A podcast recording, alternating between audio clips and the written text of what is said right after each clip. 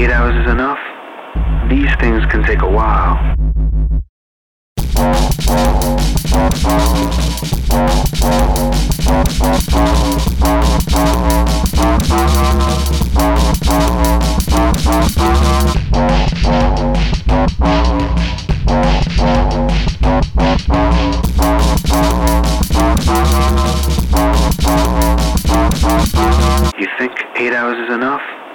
these things can take a while.